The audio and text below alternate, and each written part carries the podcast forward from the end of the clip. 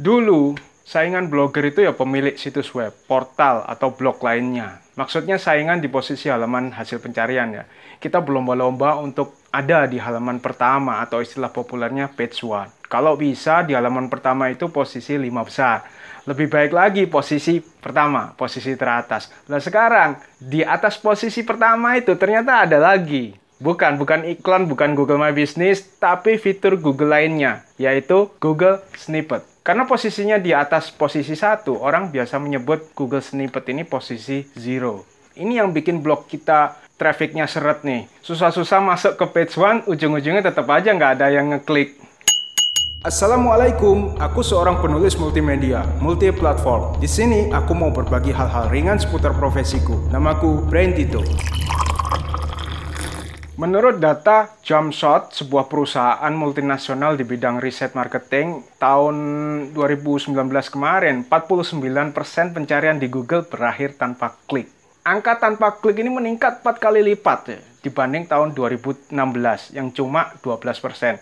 Maka tahun ini prediksinya lebih ngeri lagi. Sebagian besar pengguna search engine Google tidak akan mengklik apa-apa di halaman hasil pencariannya. Sebagian besar. Apa karena mereka kecewa? Justru sebaliknya, para pengguna itu merasa puas dan sudah menemukan jawaban di halaman hasil pencarian Google tadi. Jadi mereka merasa nggak perlu ngeklik lebih lanjut. Ini terjadi sejak Google beberapa tahun lalu menampilkan featured snippet di halaman hasil pencariannya. Dari tahun ke tahun, Google Snippet ini terus diperbarui, semakin canggih, semakin informatif. Pernah lihat kan Google Snippet? Ada setidaknya dua jenis Google Snippet. Yang pertama, Answer Box. Ini jawaban-jawaban pendek yang langsung dimunculkan Google di halaman hasil pencariannya. Umpamanya nih, aku googling tips bagaimana lolos dari kepungan zombie. Normalnya Google akan menampilkan hasil pencariannya posisi 1, posisi 2, posisi 3, sampai posisi 10. Lengkap dengan deskripsi pendek dan link ke web masing-masing. Tapi kalau ada Google Answer tadi, di halaman hasil pencarian itu juga akan muncul jawabannya langsung. Coba sendiri ya. Klik How to Survive Zombies. Di bagian yang atas ini, Itulah answer box, jawaban dari pertanyaan bagaimana lolos dari zombie tadi. Langkah-langkahnya turn up the heat, drink wisely, 3. Get down and dirty, 4. Learn to catch your dinner, dan seterusnya, dan seterusnya. Jawaban ini dari mana? Bisa dari knowledge graph-nya Google, bisa juga dari web-web yang terpercaya yang sudah dikurasi oleh Google. Untuk contoh ini sumbernya dari National Geographic. Eh, serius ya? Berarti zombie itu ada ya? Oh, ini kan artikel 2018. Mungkin waktu itu lagi booming serial Walking Dead ya. Ya mungkin memanfaatkan momentum itu aja. Oke, tapi yang jelas, seperti itulah answer box. Tipikal jawabannya langsung, tapi pendek-pendek. Kalau penasaran atau mau penjelasan lebih detail ya tinggal klik linknya. Tapi kalau dirasa sudah menjawab pertanyaan, ya nggak perlu klik apa-apa lagi. Selesai. Itulah fenomena zero click, tanpa klik. Snippet jenis kedua disebut knowledge panel atau panel pengetahuan. Ini adalah box informasi yang muncul ketika kita googling tentang seseorang, tempat, atau peristiwa tertentu. Coba aja googling nama lengkapku. Bukan bukan narsis, ini cuma contoh, contoh. Di situ akan tampak Google uh, Box di bagian paling atas ya kalau kita pakai HP. Kalau pakai komputer ada di kolom sebelah kanan. Sumpah itu bukan aku yang bikin. Yang bikin Google sendiri, bahkan tanpa persetujuanku. Jadi kalau orang mau tahu siapa sih Pramantonin itu tuh, googling, terus muncul panel yang mencolok begini. Di sebelah kirinya, di kolom hasil pencarian organik, ada link blog dan akun-akun medsosku. Kira-kira orang pilih yang mana? Pasti panel itulah. Lebih cepat, menarik, informasinya juga bisa langsung dibaca. Kalau klik link blog atau linknya medsosku kan masih perlu loading dulu, nggak praktis. Ini loh salah satu yang bikin traffic blog kita anjlok tapi kalau kita melihatnya dari sudut pandang konsumen konten atau pencari informasi, inovasi Google ini sebenarnya sangat menguntungkan. Durasi browsing kita jadi lebih pendek, kuota internet juga lebih irit. Dulu ya, setiap klien atau calon klien tanya-tanya tarif jasa warung fiksi dalam dolar, aku selalu kebingungan. Harus akses ke web finansial sini, sana.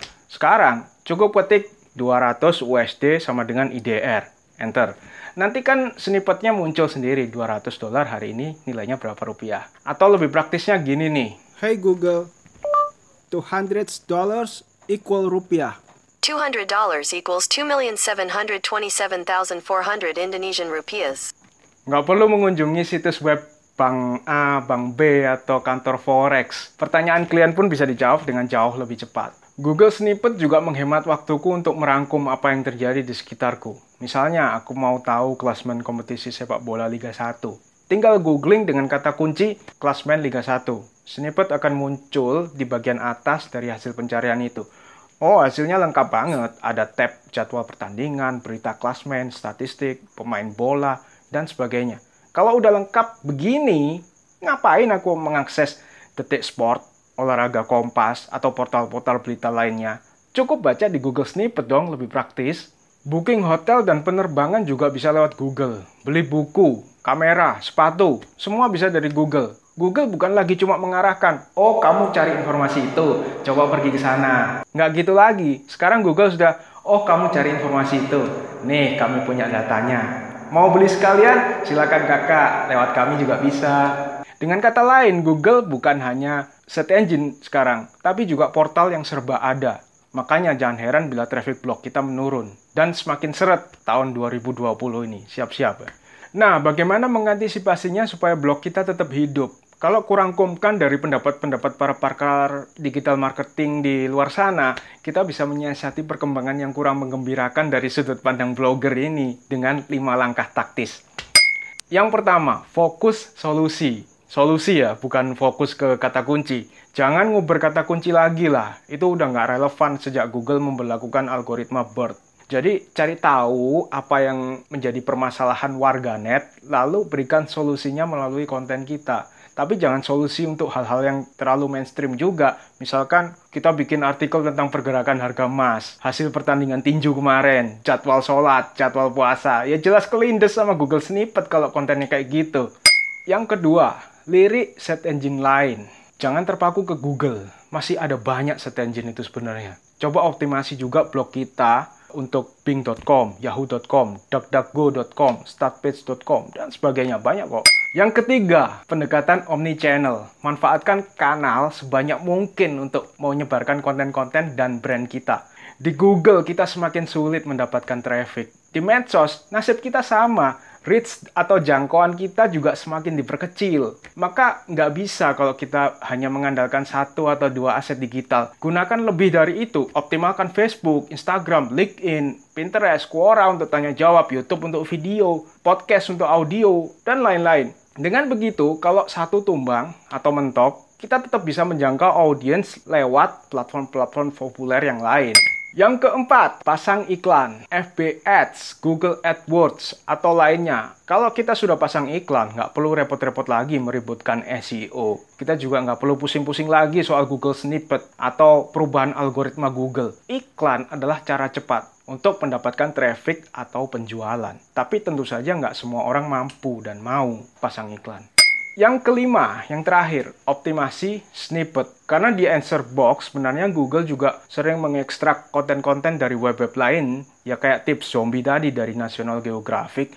Nah, kenapa kita nggak menawarkan konten kita untuk jadi jawaban untuk orang-orang yang mencarinya di Google? Loh, kalau sudah masuk snippet, dimunculkan di halaman hasil pencarian, memangnya traffic kita bertambah? Ya enggak juga, ya tetap cenderung zero click. Cuma kan brand kita jadi kelihatan. Ada keuntungan brand exposure di situ. Nggak sembarangan web loh yang bisa muncul di Google Answer Box itu. Lalu teknisnya bagaimana? Silakan browsing sendiri. Pokoknya selamat mengutak-ngatik blog lah. Kesimpulannya, dengan semakin canggihnya snippet-snippet Google, tantangan kita sebagai blogger jelas tambah berat. Tapi kita tetap bisa mencari celah-celahnya kok ada tips atau pendapat lain seputar Google Snippet ini? Tulis di kolom komentar ya. Wassalamualaikum.